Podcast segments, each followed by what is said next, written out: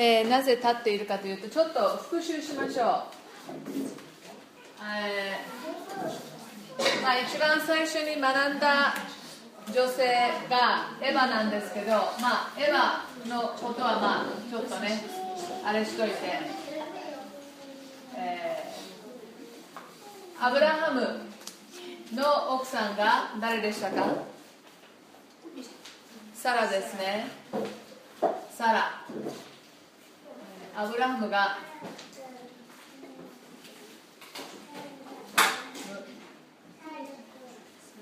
ユダヤ人の人たちの、まあ、歴史はここから始まるわけですよね。そして聖書の一番最初の創世記、えーのところからあまあ非常にここに詳しく、えーアブラハムとイサクとヤコブのダヤ人の祖先の話があります。そしてこのアブラハムとサラの間に生まれたのがイサクでしたね。そして、えーイサクの奥さんが誰でしたか？リベカです。そして、えーこのリベカとイサクの間に生まれたのがそうです。ヤコブ、えーエサウが双子でしたね。双子でした。消すものがない。ごめん消すのを持ってきてくれます。でヤコブの奥さんが誰と誰でした？この間「Oh, thank you, thank you. ありがとう」えーヤコブとちょっと分かりにくいかな。ヤコブとそれから2人いましたね。2人の姉妹。2人の姉妹。レア？レア。とそれからラケルですね。どこにつけようラケル。OK そしてこのヤコブの今家族の話を細かくやっているんです。だからあまあサラからアブラハムからイサクイサクからヤコブ。そしてこのヤコブから12人の息子が生まれるわけです。この2人を通してね。12人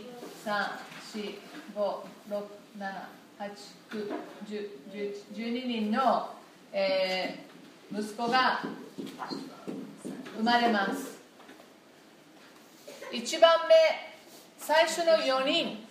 最初の4人はレアとヤコブの間に生まれるんですね。そして最初が覚えてますか？わかる人？ルーベン。次が？シメオ。それから？おお素晴らしい。レビ。次が？ユダ。おおすごい。ユダ。そうです。この4人がポンポンポンポンとまあレア。覚えてますか？神様はレアを憐れんだんですよね。レアはかわいそうだと。ヤコブは愛してくれてない。もうラケルばっかり可愛がる。だからレアにヤコブとの間に4人の息子を次から次、えーまあ、あの生まれるんです。でこの後このレアのラケルはそれでどうしましたか？もう何とかして自分が直接産めないんだったら自分の女奴隷を通して産んでほしいということでここでこう2人生まれますね。そして、えーレアも同じようなことをこう、えーしますね。そしてまたレアもまた自分産みます。そして最後にラケルはこのヨセフ。ヨセフを産むんです。これは、えー、ラケルとヤコブの間に生まれたヨセフです。そしてこの創世記の今日は38章から学ぶんですけれどもちょっと38章を開けてもらえますか？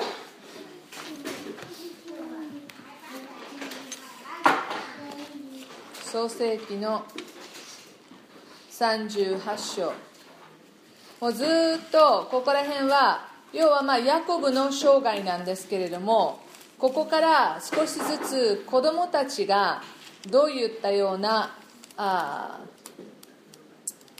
えー、ことをやっていたのか、まあ、37章にはここにですねこれはヤコブの歴史であるとあります。37章の2節にこれはヤコブの歴史である。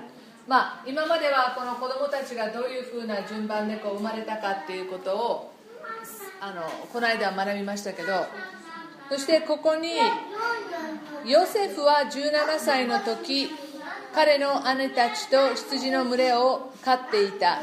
彼はまだ手伝いで父の妻、えー、ビルハの子らやジュルバの子らと一緒にいた。ヨセフは彼らの悪い噂を父に告げた。まあこの今日は、えー、タマルという女性のことを学ぶんですけれどもこのユダと今日はタマル。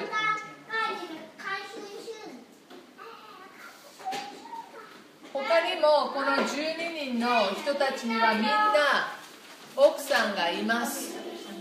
みんな子供が生まれます。そしてこの12この12の12人ですね全部で。この12人の部族からイスラエルの国ができていくんですね。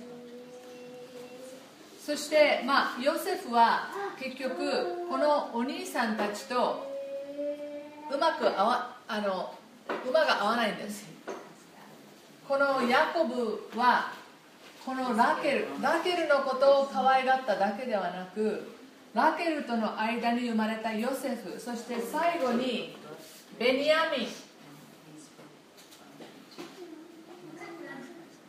ベニヤミンという子供を産みます。でもこのベニヤミンを産んだ時にラケルは亡くなります。この直後にね。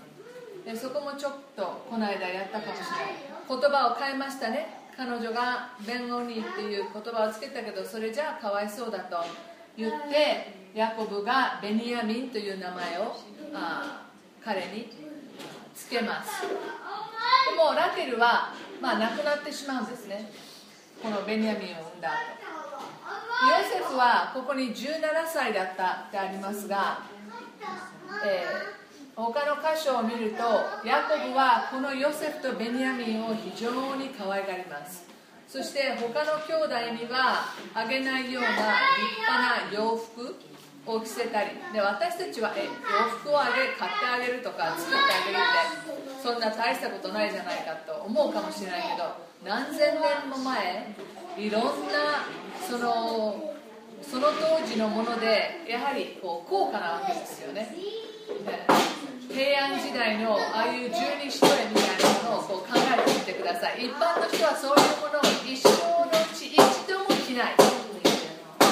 そういう感覚で、まあ、ちょっと考えてみてください。ヨセフにはとても素晴らしい素敵な、えー、着物を買ってあげた。もう溺愛してるんですよヤコブは、えー、ヨセフを。でましてやベニヤミンが亡くなった後ラケルがいなくなりましたからこの2人は余計に、まあ、自分が年を取ってから生まれた子供だっていうこともあって、えー、ヨセフを非常に可愛がります。ヨセフはあこの兄弟たちの嫉妬を買います。ものすごい嫉妬するんですヨセフに対して。でもヨセフはそれだけではなく彼は夢を見たりするんですね。夢を見てこのいずれその夢を、まあ、解釈するといずれお父さんとかあなたたちお兄さんたちは私を拝みますよと。そういったふうに取れる夢をこう、まあ、あの見るわけですね。でそれを話したりするんです。最初は、えー、ヤコブもあ、まあ、黙って聞いている時もあれば2回目にそういうふうなこと言われるとちょっとお前さすがそれは言い過ぎじゃないかというふうに、えー、言うんですねそして今読んだところにも、えー、37章の2節の後半ヨセフは彼らの悪い噂を父に告げたとありますね。まあこの小さな弟はですね、まあ、よくあることですけれども、えー、自分のこのお兄さんたちの、えー、悪い噂なんかを、まあ、いちいち報告するわけですよお父さんに。それはお兄さんたちは面白くないですね。ですからヨセフはとても立派な青年です。そして、えー、頭がいい青年です。でもよ彼の人生を見るとですね彼の中にはプライドという問題があります。そして神様はいつもそうですけれどもプライドを持っている人を用いることはできません。できません。神様は高慢な人を用いることはできないんです。その人の高慢さがいつも邪魔するんです。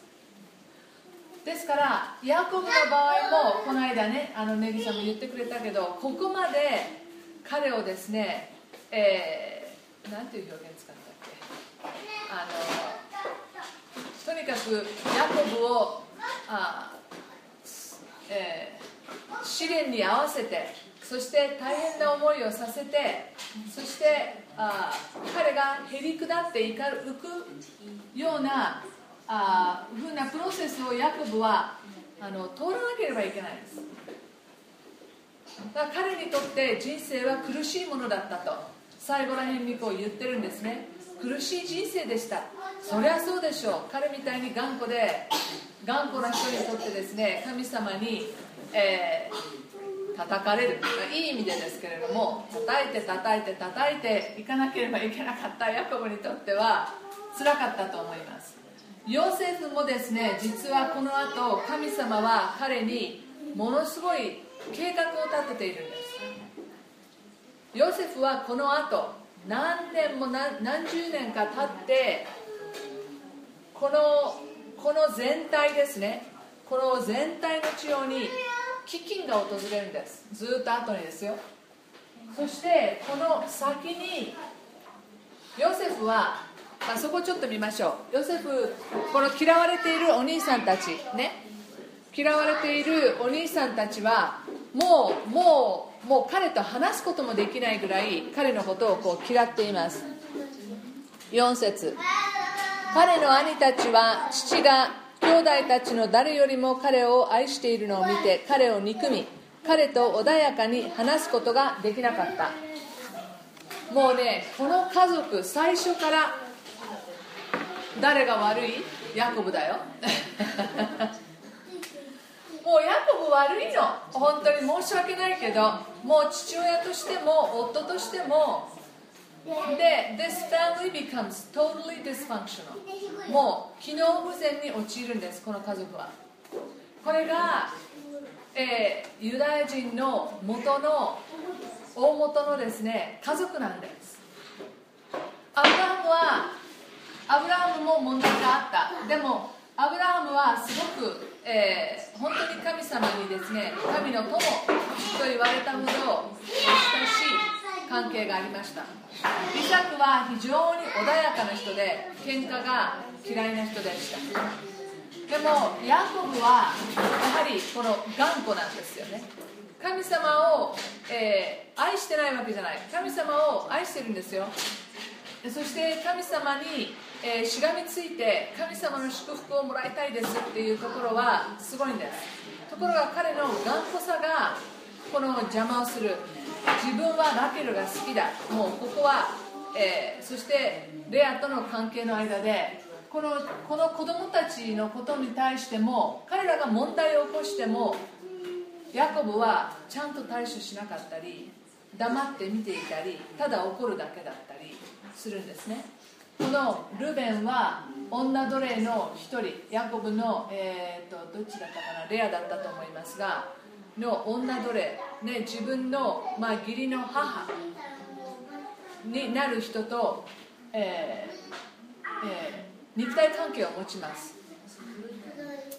そのことに関してもヤコブは特に、えー、何もこう言わなかったりするんですね、まあ、そういった本当にドロドロしたことがこう起きてるわけです。で37章、まあ、読みませんけれども何が起きるかというと、えー、この中で、まあ、彼が夢を見たこととかまたこの着物を与えたこととかあるんですけれども後半になっていくとある時、えー、あのお父さんに頼まれてお兄さんたちがあの大丈夫かどうかあ見に行ってくれと頼まれて行きます。でこのヨセフがこのお兄さんたちがいる時にねヨセフが遠くから来るわけですよ。でこのお兄さんたちはヨセフが遠くにいるところからもうあいつを殺そうと。もうこれ37章後で読んでください。ああいつを殺そうと。でその中でこのルベンというお兄さんはそれを聞いてあこれはなんとか助けてあげないといけないと思ってあとりあえずこのあ穴の中にあの投げ込んでおけと。でそこら辺にそういう井戸のようなものがあるんですね。井戸みたいなこう穴があってで乾いているようなところがあったのでその中にお兄さんたちは彼を放り投げてしまいます。ルベンは後で彼を助けてお父さんのところに返そうと。まあ長男らしいですよね、えーえー、こんなまだね17歳ぐらいのヨセフを、えー、殺すっていうことはもう絶対ダメだ血流しちゃダメだっていうふうに言ってでこのシメオンとかレビっていうのはものすごいねこの血気盛んというかあなんですよ。で実はこのダイナというレアとヤコブの間に女の子が生まれてるんですけどこの子がこのこの頃に起きる出来事なんですけれども彼女がある、えー、部族全然違う部族の男性に、まあのえー、まあ、無理やりですねその、まあ、レイプ今だったらレイプですねさされてあでも彼は好きだと。でダイナーのことはダイナーはあ結婚したいと言いに来るんですね。でもこのお兄さんたちは怒っちゃって怒っちゃってそういうことをした男は絶対許せないって言ってこの部族全員を、えー、騙してそして皆殺しにするんです。このここら辺は。だからもうもう血気盛んというかあのそして暴力も、えー、振るうでも自分たちは正当性があると思ってるわけですよね、えー、正しいと。確かにダイナにされたことは間違ってます。でも彼そしてこのことでまたヤコブはなんてことをするんだと、えー、もうこれで周りのさまざまな部族や国に私たちが敵視されたら大変じゃないか。ですからこのヤコブのファミリーは知名度はあります。知名度もありますしそれから経済的にも豊かです。そういう部分申し分ない。でもこの中身は本当に機能不全に陥ってる家族なんですね。まあルメンはヨセフを助けようと思うんだけれどもこの時に、えー、ちょうどルベンがいない頃まだこのお兄さんたちが一緒にいた頃にイシュマエルの部族があ通りかかります。イシュマエルの部族っていうのはこのアブラハムとサラの間にイサク、えー、イサクじゃなくてあアブラハムにもう一人ですね、えー、ハガルですね。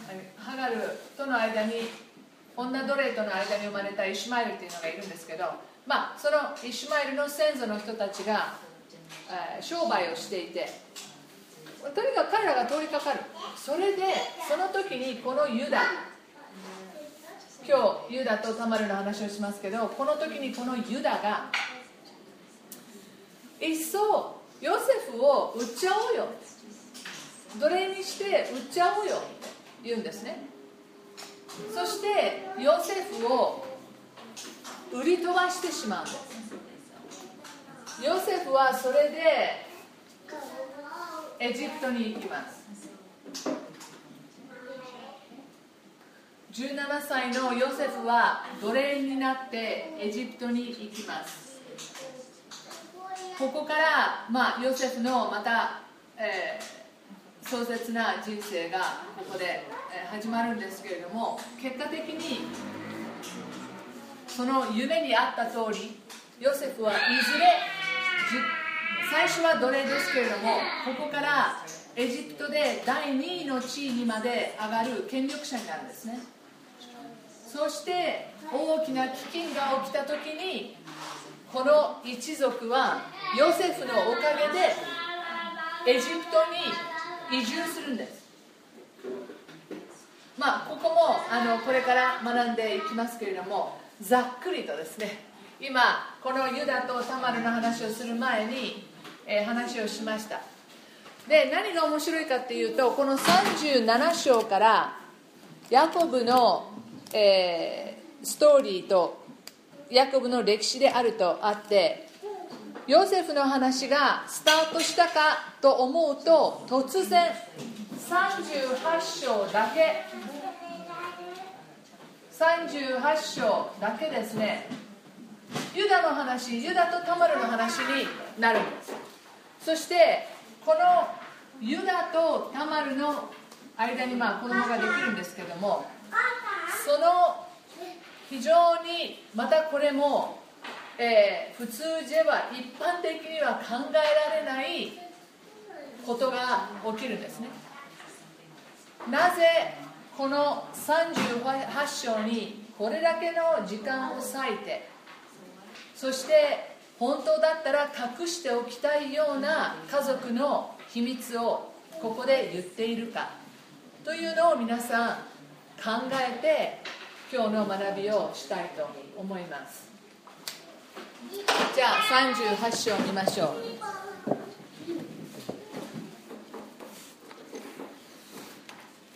ユダの話ですね。その頃のことであった。ユダは兄弟たちから離れて下って行きその名をヒラというアドラム人の近くで天幕を張った。そこでユダはあるカナン人でその名をシュアという人の娘を見初め彼女をめとって彼女のところに入った。彼女は身ごもり男の子を産んだ。彼はその子をエルと名付けた。彼女はまた身ごもって男の子を産みその子をオナンと名付けた。彼女はさらにまた男の子を産みその子をシェラと名付けた。彼女がシェラを産んだ時彼はゲジブにいた。ユダはその長子エルにタマルという妻を迎えた。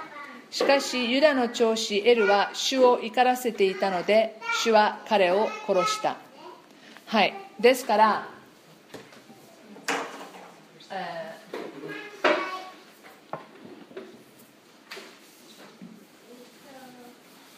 まずユダは結婚。まあ結婚とは書いてありませんけれどもまあ一応ですねこのユダは最初にシュアという女性とああ3人の男の子を産みます。3人。最初が何だった？エル次が？オナン。そして最後が？えー、名前何でしたっけ？あシェラ。あそうですね、えー、シュアシュアのユダとシュアの、えー息子がシェラ。シェラ。そう。エルオナン。シェラですね。3人います。まずこの女性はカナン人でした。カナン。で覚えてますか皆さん。アブラハムがサラと一緒にイサクのお嫁さん探しに行った時にアブラハムの召使いが探しに行くんです。そしてリベカのところに行った時にアブラハムは何と言いましたか私の周りに住んでいるこのカナン人のところにいるような人たちをと結婚してはいけないと。こで召使いがもしここでうまくいかなかったら、えーカナン人あのと結婚しますかってそれうまく、ね、いかなかったらどうしますかって言ったらとにかく連れて帰ってこいと。カナン人とは結婚してはいけないって言ったんですね。でカナン人がをなぜこのように彼らがあ警戒したかというとまあ申し訳ないですけどカナン人は非常にモラル的にも、えーえーいろんなその宗教的な名のもとで、えーなんていうな道徳的に非常にあ私たちからしてもこう低いああいろんな彼らの犠牲をこう捧げたりするときに子供をあの生贄に捧げるとかまたその性的なあことが宗教の中にすごくこうあの入っていたりとかあのしていたんですね。でとにかくアブラハムはカナン人とは結婚してはいけないと。それでわざわざあんな遠くまで行ってリベカを奥さんにもらいに行きますよね。で結果的に、まあ、ヤコブもあ結果的に自分のその親戚の神様を信じる、え人たちのところに、え行ってそこにいる自分のいとこたちと、ま、結婚することになるんですね。ところがユダは主はカナ人と結婚します。アブラハムからイサクに伝わりイサクからヤコブに伝わっていたことをこの兄弟たちも絶対に知ってるはずです。絶対に知っているはずですがここら辺で、えーここに書いてあるようにユダは兄弟たちから離れたとありますね。ちょっと自立精神が旺盛だったのかもしれない。なんか自分は違うことをしてみたいと思ったのかもしれません。ユダは自分のこの家族の中にいるのではなく離れたところに行きます。アドラムアドラムというのはエルサレムの、えー近くですね。ちょっと南側、えー南西側だったかな？の方に、えーあるところです。まあこの頃エルサレムはないですけれども。ですから、まあ、ユダヤいずれユダヤ地方になるところの一部なんです。ユダヤ地方ユダが先祖ですね、えーとにかくこのこの女性との間に3人産みます。ところが先ほど読んだみたいに、えーそしてこのタマルエルとはいやっと出てきました。タマルがエルと結ばれます。奥さんにユダが探してきてタマルと結婚します。ところがこの2人の間に子供が生まれる前にエルは神様の怒りを買って死んでしまいます。神様の怒りを買って死んでしまうということはどういうことだったのか私たちはここに具体的にはあ書かれていません。主は彼を殺したとあります。とにかく多分非常にモラル的に大きな問題が彼にはあったと考えられます。そしてそういうその宗教的なものに凝ったのかまたはあその性的なことで、えー、何かあったのかよくは分かりませんけれども憶測ですけれども多分非常にその性的な部分で、えー、うん、問題を抱えてたんではないかと思います。そして次に普通普通にあったことですけれども8節それでユダはオナンに言った。あなたは兄嫁のところに入り義弟としての務めを果たしなさい。そしてあなたの兄のために子孫を起こすようにしなさい。しかしオナンはその生まれる子が自分のものとならないのを知っていたので兄に子孫を与えないために兄嫁のところに入ると血に流していた。彼のしたことは主を怒らせたので主は彼をも殺した。えー、新明記の25章を見ましょう。新明記の25章。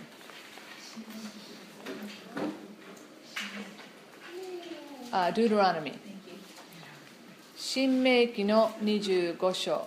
もちろんこの掟このようなあ掟が作られたのはもうずっとずっと後ですけれどもこの新明記に書かれてあることはしきたりとしてずっと昔からああったことです、えー25章の5節。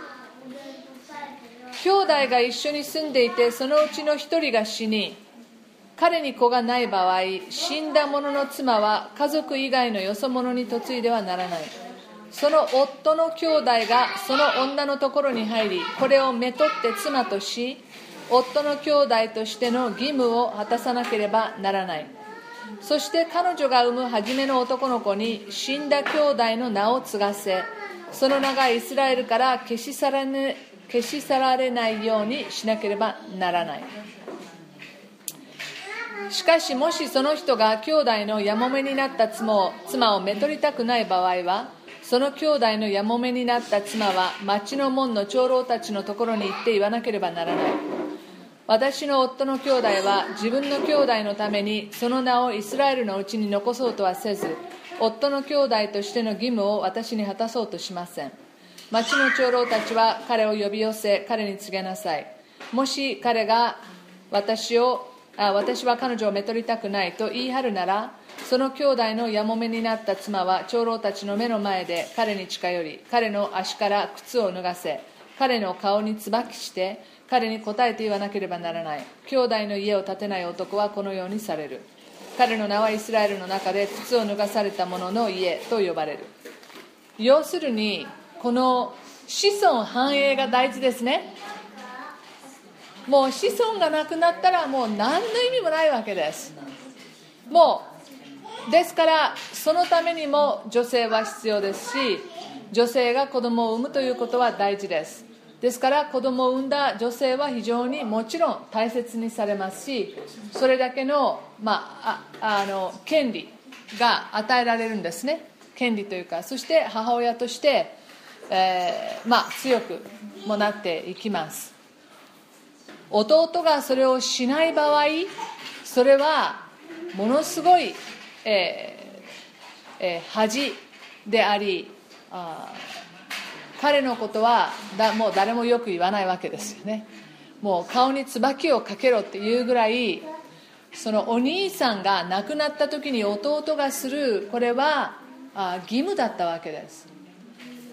なぜか自分のことを考えるのではない。家族のことを考える。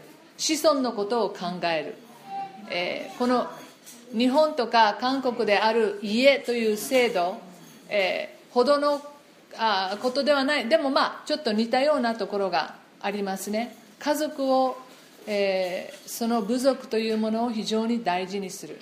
そしてもちろんですね、えー、人が子供が死ぬことも多くありましたしあ病気も多くありました。だからそして働き手もいつも必要でした。ですから子供たちを多く産みそしてその子孫を残しそして、えー、自分たちがあ生き続けることができるようにというのは、まあ、非常に大事なことだったわけです。ユダはこの部分は分かっていたので自分の次男にあなたがたまると結婚しなさいというわけですね。ところがこのオナンは嫌だった。なんで自分が自分のところに何も入ってこなくなる。長子の権利っていうのは非常に強かったし、えー、跡取りというのは、まあ、日本でもそうですけれども昔はね、えー、本家分家とかってありますよね。もうそこがああ力を持つわけです。そしてあ権威もあるわけです。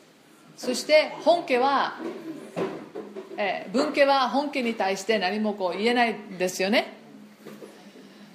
そういったような感じでオナンは嫌だった。自分の子供自分とタマルとの間に生まれた子供はお兄さんの子供として扱われるから自分のところに、えー、そういったような財産的なものは入ってこない。それが彼は嫌だった。で彼は何をしたか。ここはまあ皆さん結婚してらっしゃるのであのちょっと具体的になあの私も話させてもらいますけど、えー、彼が何をするかというとですね彼女のところに彼女のところに入っていかないわけじゃないんです。でしょ？彼は彼女のところに入っていくところまではするんです。そのテントですね。彼女のその住んでる部分場所とかですね。だからもうその性交渉を、えー、する直前まで彼はいるんです。でもそこからここでですねその自社行為をして彼女には妊娠させないようにした。だから周りはこの2人は夫婦としてユダもそう思っていたと思います。普通に夫婦としてあ過ごしているんだろうと。そして夫婦生活も行っているんだろうと。周りは思っていた。でもオナンは彼女に妊娠しないようにこのような策を練って絶対彼女まあ妊娠できないですよね。絶対に。このことに神様は怒ってオナンの命も取ります。さあ次に何が起きるか。11節。そこでユダは嫁のタマルに我が子シェラが成人するまであなたの父の家でやもめのままでいなさいと言った。それはシェラもまた兄たちのように死ぬといけないと思ったからである。タマルは父の家に行きそこに住むようになった、えー、ユダは自分の子供がこの3人目も死ぬんではないかという恐れを抱きます。そしてタマルをですね実家に返すわけです。でも一応約束として口約束としてはタマルシェラが大きくなったらああなたのところに入って、えー、シェラとの間に子供ができるようにしましょう。これは長男の嫁としての彼女が唯一持っている権利です。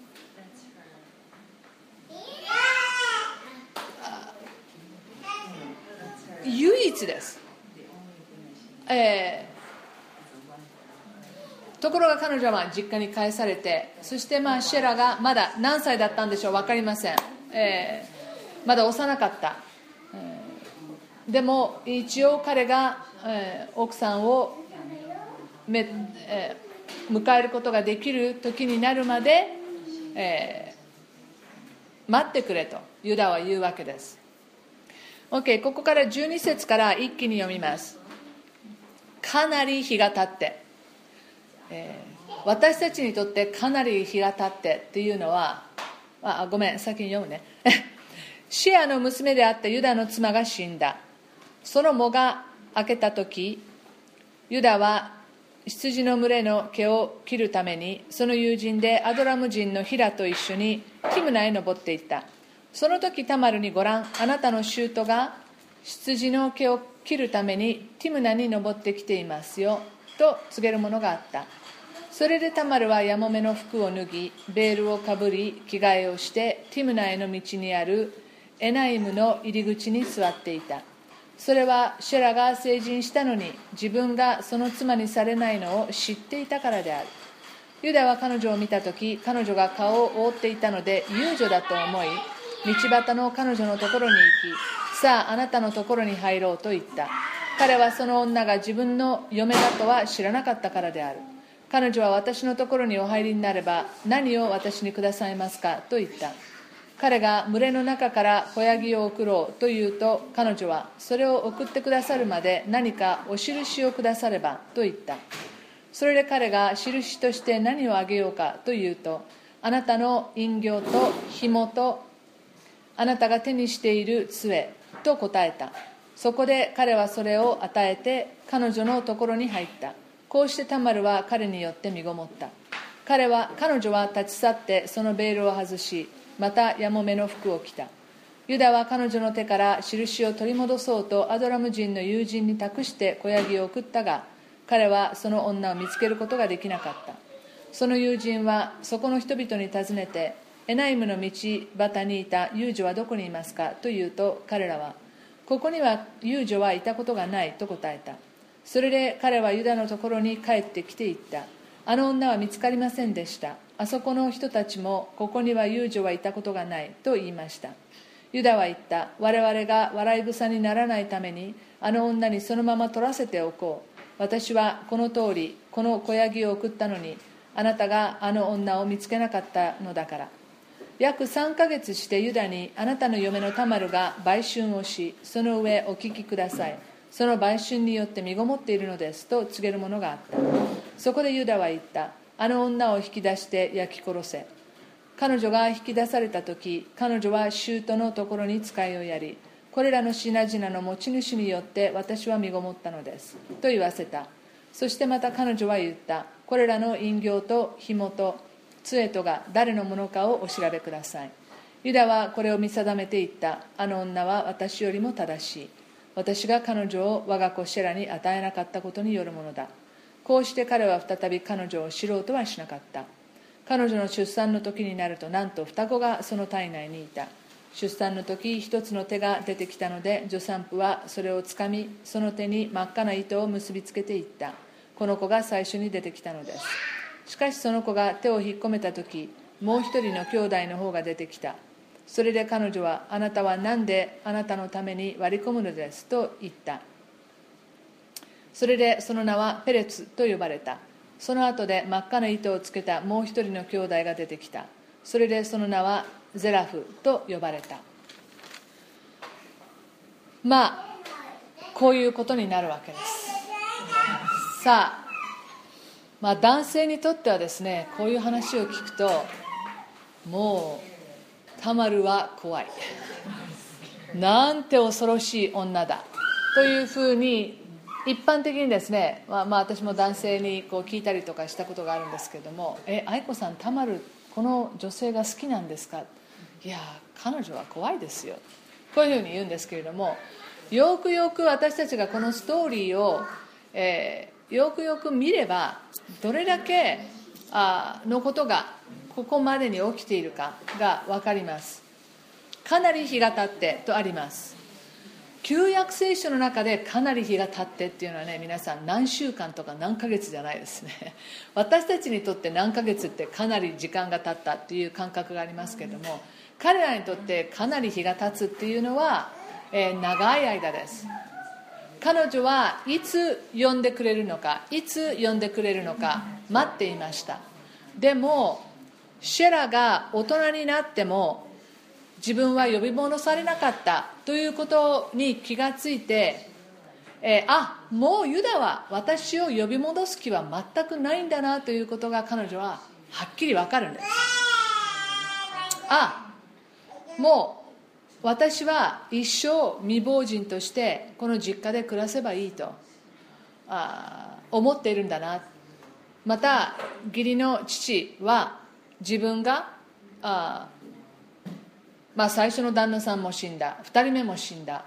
もう疫病神みたいな感じで自分があまたこの人と結婚したらあ自分の3番目の子供も死なせるんじゃないかというふうに考えているのかもしれない。でもタマルは分かってますよね。大体彼女も、えー、うすうすなぜ自分の夫たちが2回にもわたってこのようにして早死にしたのか、えー、どこまで彼女が神様の存在を知っていたのかは分かりませんけれども俗ぽ俗でいう罰が当たったっていう感覚は彼女の中にこうあったんじゃないかなと思います。ここら辺は皆さん憶測ですので聖書に書いてないのででもいろんなものをこうつなぎ合わせるとそして何よりも彼女は自分の唯一持っている権利をあ、えー、ユダがあ彼女が権利をなんていうの？あ執行できないんじゃないな。か、えー、それをあ使うことができないようにしている。そこもはっきりした。それでまあ皆さん私たちだったら泣き寝入りでしょ。うね。普通私たちだったらあもういいや。今の現代の私たちの他にも仕事を探せばいいや。とかね。そう思うわけですがもう一度何回も言いますけれども女の価値はなどこにあるか。結婚して子供を産むことにあるんですよ。もうそうじゃないっていうのは、えー、もう今の私たちでは考えられないほどもう社会の一般の人間としてあ本当に、えー、静かにあまた人にもですねあそういう子供を産むことができなかったっていうことで周りからも見られる。冷たい目で見られる。白い目で見られる。非常に寂しい思いをしてところが彼女は問題は自分ではないということは分かってるんですね。自分が子供ができなかったことは自分のせいではないわけです。彼女はここで自分の権利を主張する策に出ます。そして彼女が考えたのがユダを騙すことです。すごいですね。女の執念というか自分の権利を主張する。She vindicated her rights. 英語で言うならば She vindicated her rights、えー、ですけれども彼女はこれね皆さんあの1回しか もうチャンスはないわけですよね。1回しかチャンスはないんですよ。まあどれだけ彼ら彼女たちが自分の生理の周期を分かってたりとかしたか分かりませんけれどもえ1回しかないチャンスを彼女は狙います。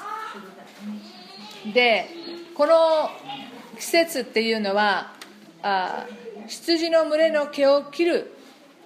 でまあちょっとねあこうお祭りムードなんですよ。全体的に。あちょっと毛を刈ってそしてみんなでちょっとお祝いをしてみたいなムード。でまあユダもですねまあ自分の奥さんは死にました。えー、独り身です。じゃあちょっとそしてそこに遊女がいた。まあちょっと気持ちが軽くなっていたんでしょう。あじゃあちょっと彼女を買おうかなっていうふうになったわけですね。で後で分かることですけれども普段そこに遊女はいなかったわけです。でもユダはその近辺に住んではいないのであそういうようなことが分からなくていつもそこにいる、えー、遊女で自分の体を売っている人だと思ったわけですね。で彼女はそれでまあうまい具合ユダが通るところにいてあ誘ったんでしょう。私はそ、まあ、誘いもあったと思います、えー、そして彼は彼女の誘いに乗ります。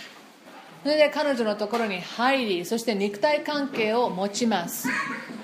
その時にまあお金でやり取りをしないので、えー、お金がなかったんでしょう。何をくれるんですかって、えー、事前にですねこう聞いているわけですね。じゃあ小ヤギを送ってあげよう。でもそんな保証どこにもないじゃないですか。とりあえずそれが送られてくるまで何を担保に、えー、私のところに置いてくれますかって言った時にあ彼が印として何をあげようかと言った時に彼女がですね陰形紐杖。まあ今で言うならばですねそうだな、えー、運転免許と印鑑とそれからもう一つ何しましょう？保険証？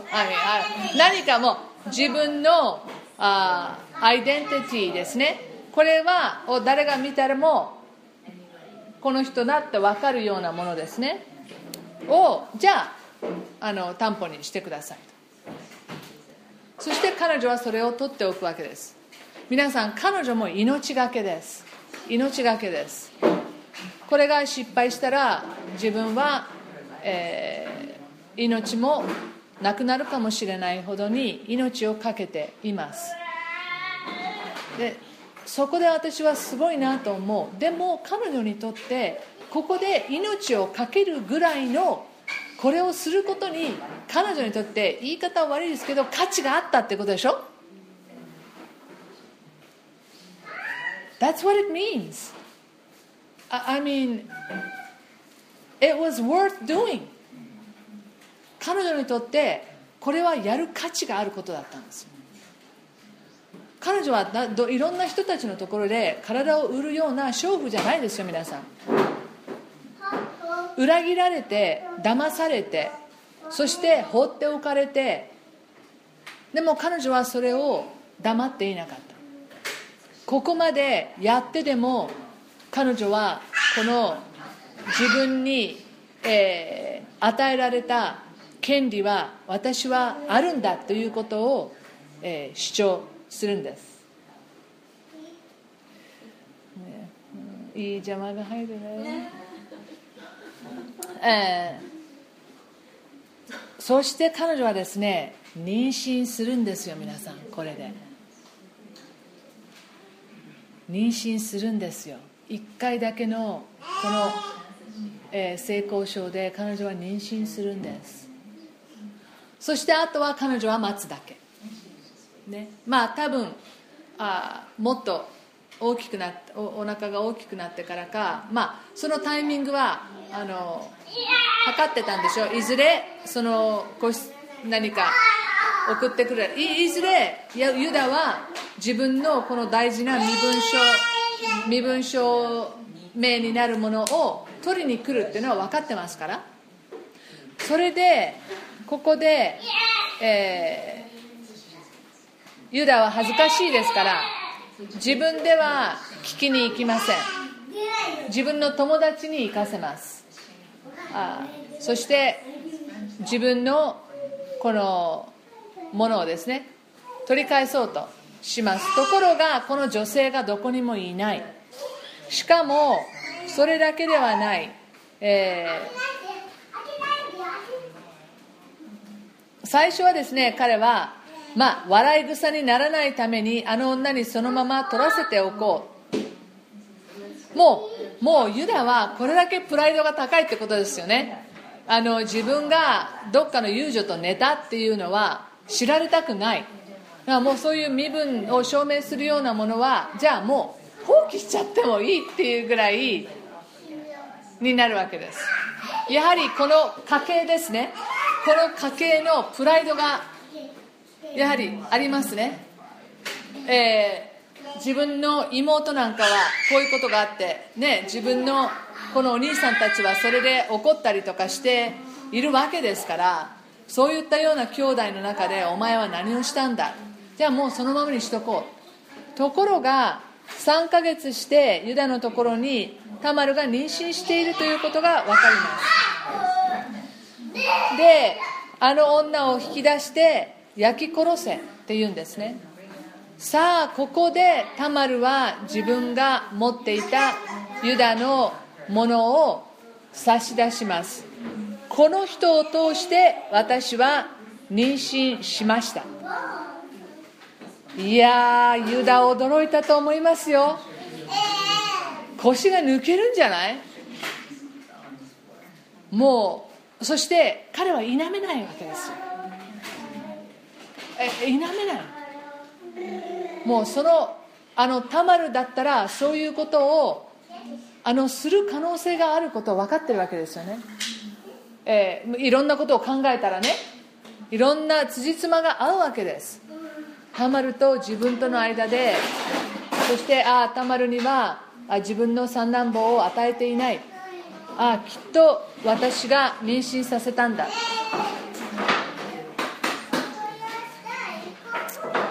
それで、えー、ユダはですね26節にユダはこれを見定めていった。あの女は私よりも正しい。私が彼女を我が子シェラに与えなかったことによるものだ。まあここにですねユダの潔さがあります。ああかっこいいですね。まあ今までやってきたことはもうどうしようもないんだけれども、えー、彼は自分の誠意 He has integrity、えー、自分の過ちを認めます。まずそれが第一ですね。まず過ちを認めます。そして彼は何を言っているか。彼女は正しい。私よりも正しい。私たちからするとこれは正しくないわけですよね。人を騙してそして妊娠してっていうのはね。でもこの彼らの価値観彼らのこの時代の文化のルールでは彼が彼女に対して行われなければいけなかったことをしなかったことは悪かったんですよ。そして誰も知らないオナンのこととかも誰も知らないことをいいことにまた彼女を実家に帰らせてこのまま放っとけばいいと。周りも誰も何も言わない。ということをいいことにユダはこのまんまにしようと思っている。この時に初めてユダはあ彼女の方が正しかったんだ。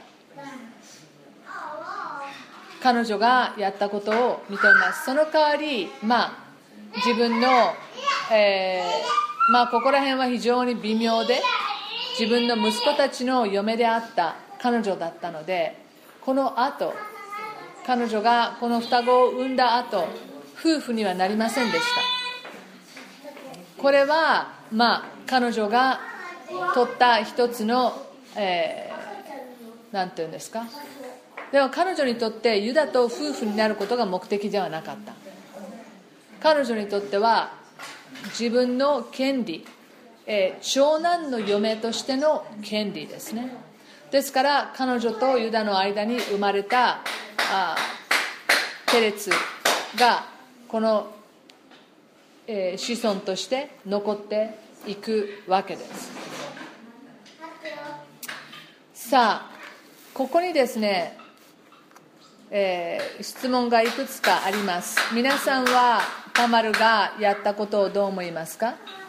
またユダがやったことに対しての反応に対してどう思いますか？また具体的に聖書はなぜここまで具体的に聖書はこの物語を載せているのでしょうというところですが皆さんどうですか？また質問もあったらあ聞きますけれども。どうでしょう？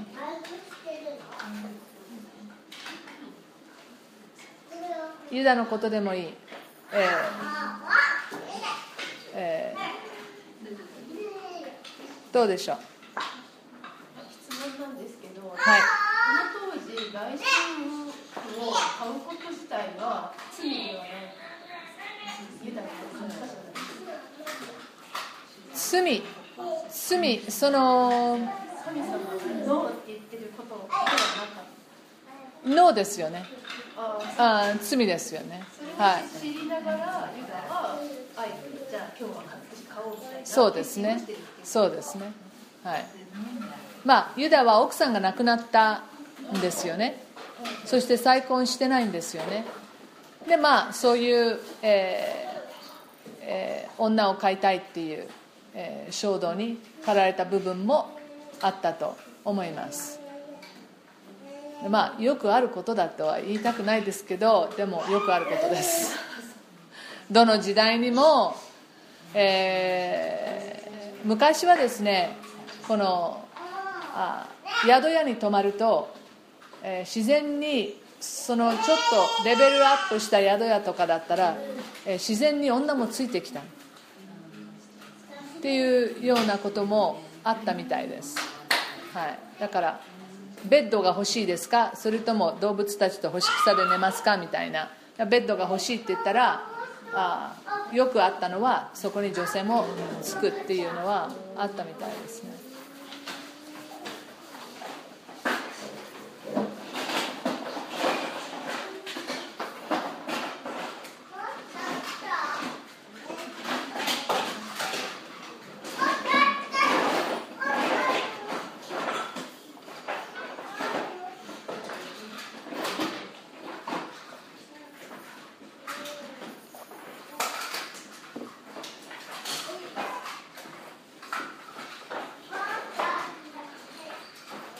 特にないですか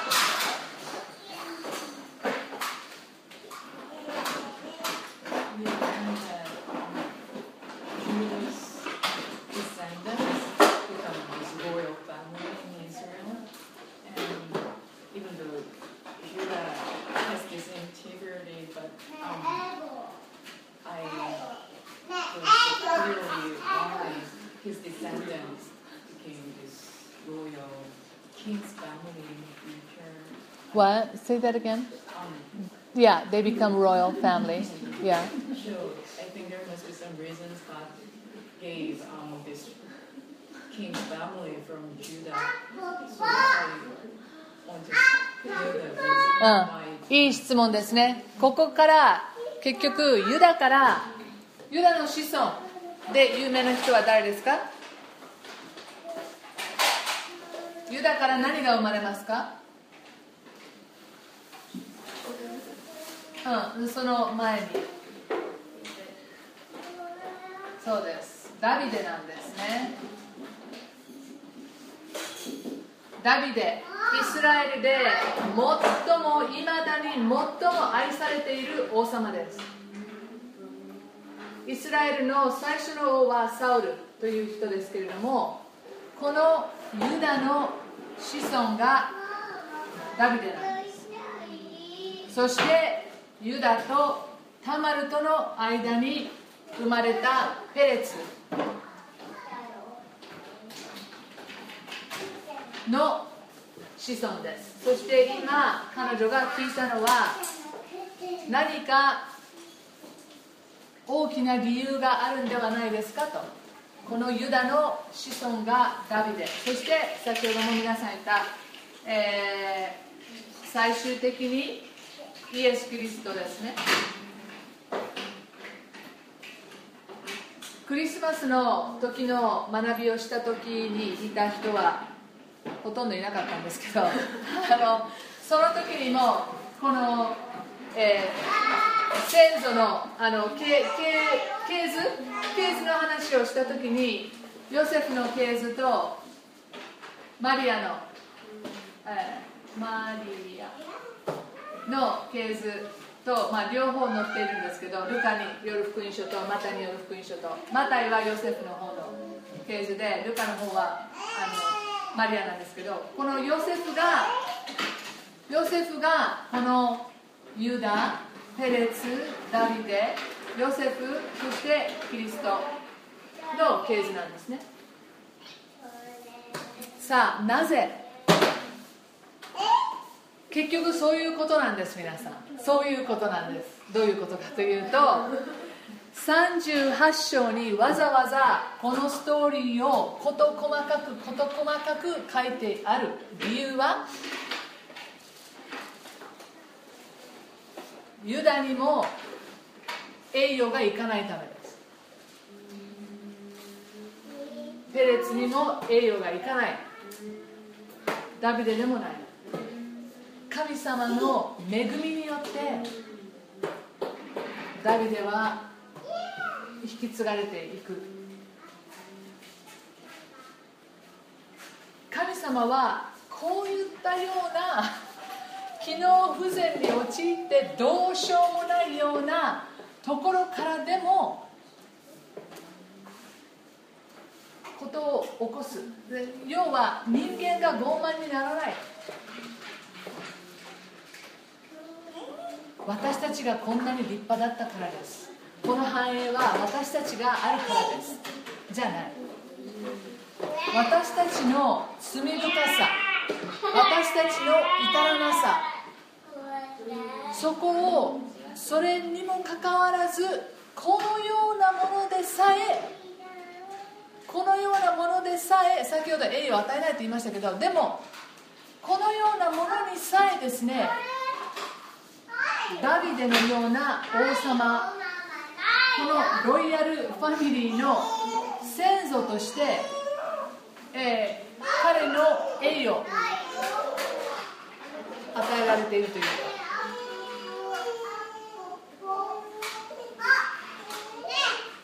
うまく説明できないですけどこの38章はそのためにもわざわざここまで込み入った話をですね全部書いているのはそういう理由です。神様がすごいんです。人間じゃないんだってことです。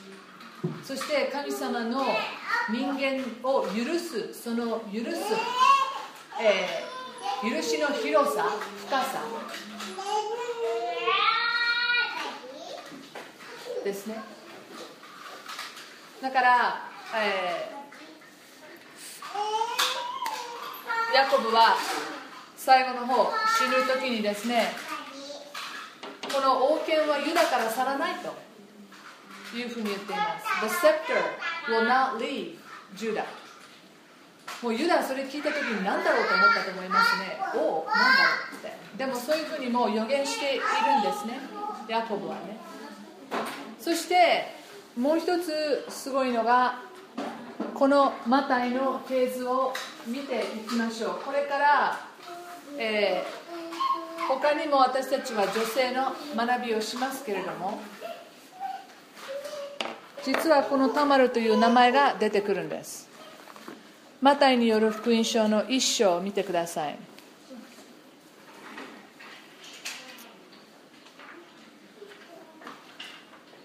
マタイによる福音書の一章。この系図の中にですね5人の女性の名前が出てくるんです。全部あとは男です。全部あとは男です。でもここに女性の名前が出てきます。一章の一節。アブラハムの子孫ダビデの子孫イエス・キリストの系図。アブラハムにイサクが生まれイサクにヤコブが生まれヤコブにユダとその兄弟たちが生まれユダにタマルによってパレスとザラが生まれ。ユダによってユダにタマルによってパレスとザラが生まれ。皆さん彼女の名前がイエス・キリストの系図にあえてですよ。あえて入ってるんです。この後に続く女性たちもみんなねあのあのいろいろいろいろある女性たちばっかりなんです。神様はこの系図の中にもこの人たちじゃないんだ。でも私はそのようなものをも用いるよ。そのようなものをも私は憐れむよ。愛しているよ。彼女たちの名前を、えー、重視するですね。人の名前聖書の時代の中でその人の名前というのは非常に価値があります。えー、っと探せるかな。あ信玄とかにも出てきますけれども、えー、人の名前はあ尊いものというふうに、えー、あります。また、えー、っと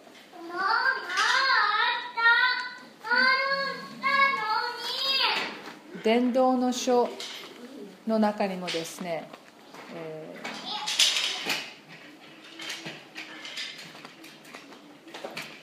ー、伝道の伝道者の書7節。良い名声は良い交友に勝り死の日は生まれる日に勝るってあるんですけど、えー、良い名前は良い交友に勝りとあります。信玄のえー、22節の22章の1節も信玄の22の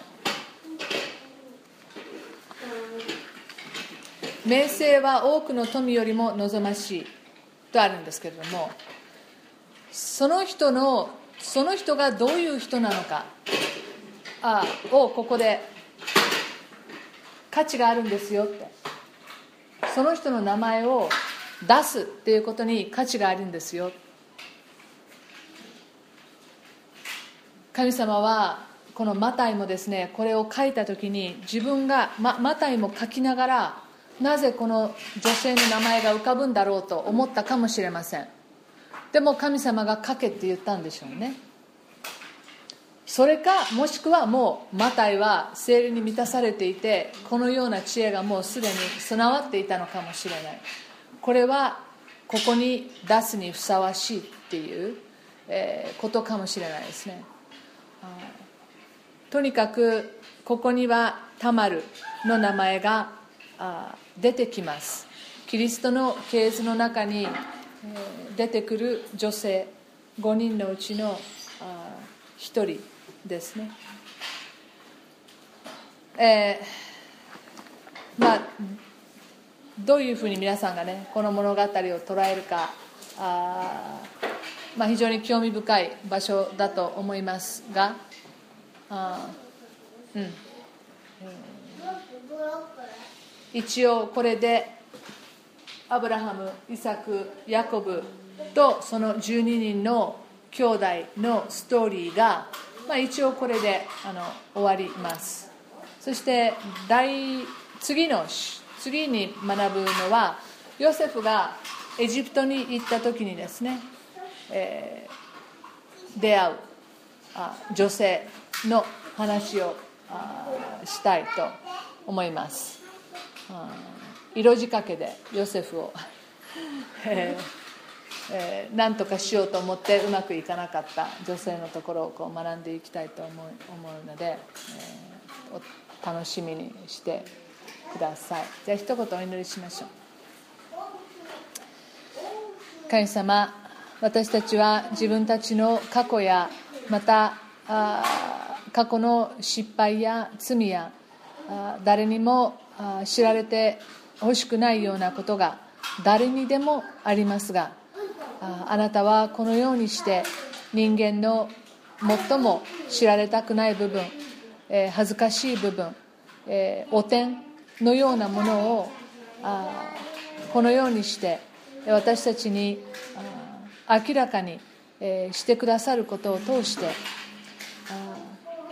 本当に人間がすごいのではなくこのような人間をも愛し許しそして用いてくださるあなたの素晴らしさをここで見ることができますからありがとうございます。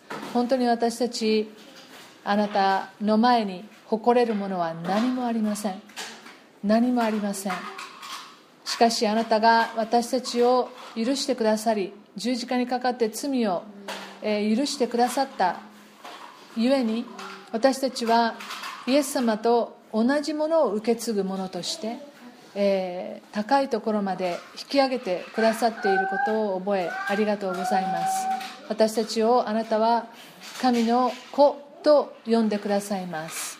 イエス様と同じように愛してくださりイエス様と同じようなあ本当に祝福をまた権威を受け継ぐ者として、えー私たちに全ての祝福を与えてくださっていることを覚えます。あなたの恵み憐れみによって自分たちが生かされ生かされている、えー生かされていることをもう一度この物語を通してでもあ私たちがあ理解することができますように、えーこの学びを感謝しイエス様の皆によってお祈りします。アーメン。